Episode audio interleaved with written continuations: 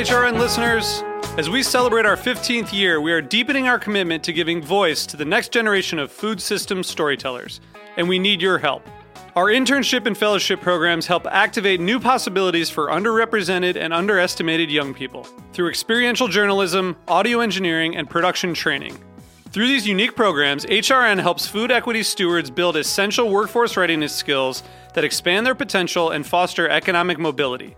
Please consider supporting these critical programs. And with a minimum donation, you can be entered to win a dinner for two at an amazing restaurant in one of eight cities and tickets to a concert at a great venue in one of those cities.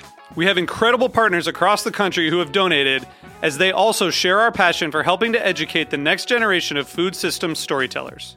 Check out heritageradionetwork.org slash 15 to donate and enter to win today. That's heritageradionetwork.org slash 15 to donate and enter to win today. And make sure you donate before March 31st. Thank you. Welcome back to Heritage Radio Network on Tour. I'm Kat Johnson, and today we're broadcasting live from Slow Food Nations in Denver, Colorado. Come on down and see us if you're in Denver. If not, listen to us live whenever at heritageradionetwork.org slash live. Um, I want to give a quick shout out to our sponsors who are making all of our coverage of Slow Food Nations possible. Thank you to Hearst Ranch Beef, to the Julia Child Foundation, and to our friend Julie Schaefer. Right now, I am joined by a new friend, but it feels like we're family at this point. Christa Cotton. Um, she is with El Guapo Bitters from New Orleans, Louisiana. Welcome. Hi, thank you for having me. So, Christa and I met a couple weeks ago yep. at Good Food Mercantile in New York City, in Brooklyn, and discovered very quickly that we both have the same alma mater. We went War to Eagle. Auburn, War Eagle. Um, and I got to learn all about your really awesome and interesting bitters company, El Guapo. Yes. Tell us a little bit about it and how you you you uh, didn't start the company, but how No. you came to work with it.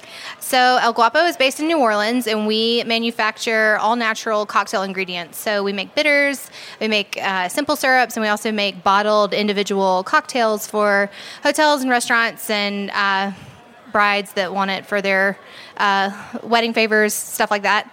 Uh, it was originally founded by a bartender in New Orleans who made his own bitters and syrups at a, a really popular but since shuttered restaurant in the French Quarter. And as the business grew, it just became a little bit too much for him to handle. And uh, he reached out to me about purchasing it. And uh, at first, I was a little intimidated. Um, my background is in advertising and also in the liquor industry. But at first, I kind of just felt like uh, it might be a little bit too much for me to handle. But after looking at the numbers and uh, talking to my family, uh, my dad said if I don't do it, he was going to. So uh, here we are with a with a bitters company in New Orleans. Okay, so talk a little bit about your dad because he's kind of the one who's giving you this background, right? Yes. So my dad is a real estate guy by trade. Uh, he lives in Georgia. He is hilarious. But um, back in 2007, when I was at Auburn, he he read an article in the Wall Street Journal about a man who had a craft distillery in Atchison, Kansas, and. Uh, at the time, he showed the article to all of his friends, and he said, "You know, I really think I'm going to do this." And we all said, "No, you're not. You're just having a midlife crisis. You're crazy." But he did it. So uh, the last two years at Auburn, I spent working with him, uh, learning a lot about licensing, coding, permitting, uh, the distribution side of the liquor industry, the TTB, all sorts of fun stuff. Uh, and now uh, my family has a craft distillery that is distributing about 10,000 cases a year. It's based in Americus, Georgia. It's called 13th Colony. Uh, shout out to them. And uh, my sister runs it. Uh, we have a great team of people in Americus that uh, have gotten it to be what it is today. And that's sort of how I got my background and how I sort of ended up doing this. What sorts of things were you able to take from that background and, and translate into a bitters and syrups company? So I think the main thing is just the inside knowledge of distribution and how um, rights work from state to state. Every state is different, uh, and it's it's a lot of ground to cover as far as just knowledge of um, what states allow what products and how it all kind of fits together. Uh, we're lucky that we're non-alcoholic, so we can either take um, take advantage of the TTB distribution system, which we do uh, currently in five states, or we can self distribute, which we do in 17 other states. Uh, we're currently talking with new distributors in New York and Texas. Uh, so we're expanding and we're, we're going to start taking advantage of more of those TTB relationships. But I definitely think that uh, I hit the ground running a lot faster than I would have been able to had I not spent a pretty significant amount of time starting a distillery. I want to talk a little bit about your product line. Sure. So let's start with bitters. What are some of your more popular bitters flavors? So we're known for our chicory pecan bitters. Uh, those won a Good Food Award in San Francisco this past January. They are made with local congregation coffee and organic Louisiana pecans that we pick up from Inglewood Farms, uh, and we turn those into a coffee and pecan bitters that are excellent. Um, this year, New Orleans turns 300, so it's our tricentennial anniversary. Uh, and we decided to barrel age our chicory pecan bitters in a barrel that we got from Old New Orleans Rum, which is New Orleans' oldest distillery. So we aged those for about 60 days, and the products we put extra cardamom, extra vanilla, uh, and made a really fantastic aged bitter. So those are currently my favorite. Uh, but we do have a lot of other interesting product offerings. Our cucumber lavender bitters are great with gin drinks, and uh, right now we're really enjoying our summer berries bitters, which are made with local Louisiana strawberries, blueberries, and blackberries. Uh, and we actually have the all of those are here in Denver to sample. So come on over to the Taste Marketplace and try them all. Yeah, and this is your first um, first year at Slow Food Nations, right? Yes. So we're very excited to be here. We actually found out about this from the people at the Good Food Awards. Uh, so we we're in San Francisco. We've done Portland and New York with the Good Food Awards, and we feel like they are they have excellent taste. And they let us uh, and asked us if we would consider doing this, and we said yes, and here we are. So I'm curious how um, over in the Taste Marketplace, how are you kind of serving your bitters to people?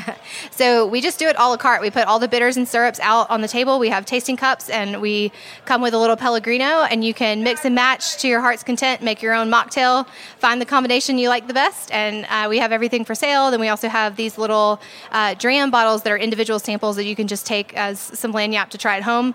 Uh, we have our crawfish boil bitters that make an excellent Bloody Mary, and then we have our chicory pecan, which is our most popular product. Awesome. Awesome. Um, so one, once you get back from Denver, what are some of the next events you have coming up, and what, what are some of your future plans? so fun, uh, funny you should ask. Uh, we actually decided to drive to Denver, uh, sort of game time decision uh, so that we could have our Bernese Mountain Dog with us and ha- ha- make like a long weekend out of this. Who's here with us right now? Yes, and he's actually being interviewed as well. He's just really quiet today.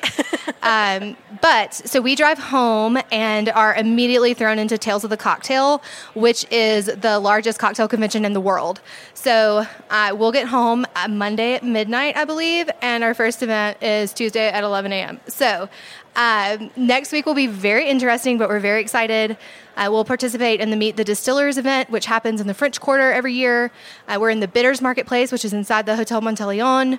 Uh, we have a lot of great partnerships with local distilleries happening, but it's a week of a lot of fun, but also straight chaos. So uh, I'm looking forward to my vacation from my vacation at the end of Tales. that is like one of the undoubtedly biggest events of the year as far yes. as that industry. It's the biggest convention in the summer in New Orleans, and it's the largest cocktail convention in the world. So I don't know the exact figures. Uh, I need Caroline Rosen here to help me out with that. But uh, bartenders from all around the world fly into New Orleans to do this.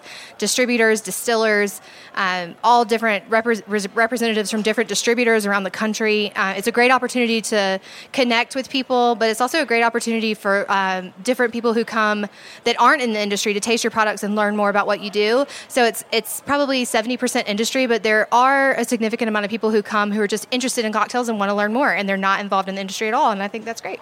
Awesome. All right, Christa. Well, we're almost out of time. Um, but I wanted to just ask if there's anything else about Slow Food this weekend that you're really looking forward to, or anything about being in Denver that you're really excited about. Uh, well, we do love Denver. We watched Poppy Tooker and Alon do their tasting this morning, and it was fabulous. Uh, we're probably most excited about the food. Uh, we had an excellent dinner last night inside Union Station, and we plan to go to Acorn tonight to uh, just very good. soak up the source. We love the source here.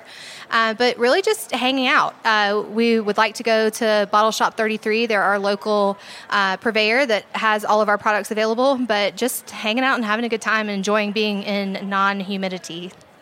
That's true. It's very important. um, and uh, just quickly, where can people learn more about El Guapo Bitters? So if you go to elguapobitters.com, that's E L G U A P O B I T T E R S.com, or follow us on social media Instagram, Facebook, and Twitter at El Guapo Bitters. Well, Christa Cotton, thank you so much for joining us. Thanks for having me again. And we will see you in San Francisco or New York or New Orleans or wherever it may be. Yes. Um, very soon. Um, once again, I'm Kat Johnson for Heritage Radio Network. This is our coverage of Slow Food Nations for Heritage Radio Network on tour. Um, thanks again to our sponsors, Hearst Ranch Beef, the Julia Child Foundation, and our friend Julie Schaefer. And we'll be back in just a moment with more interviews. Yay.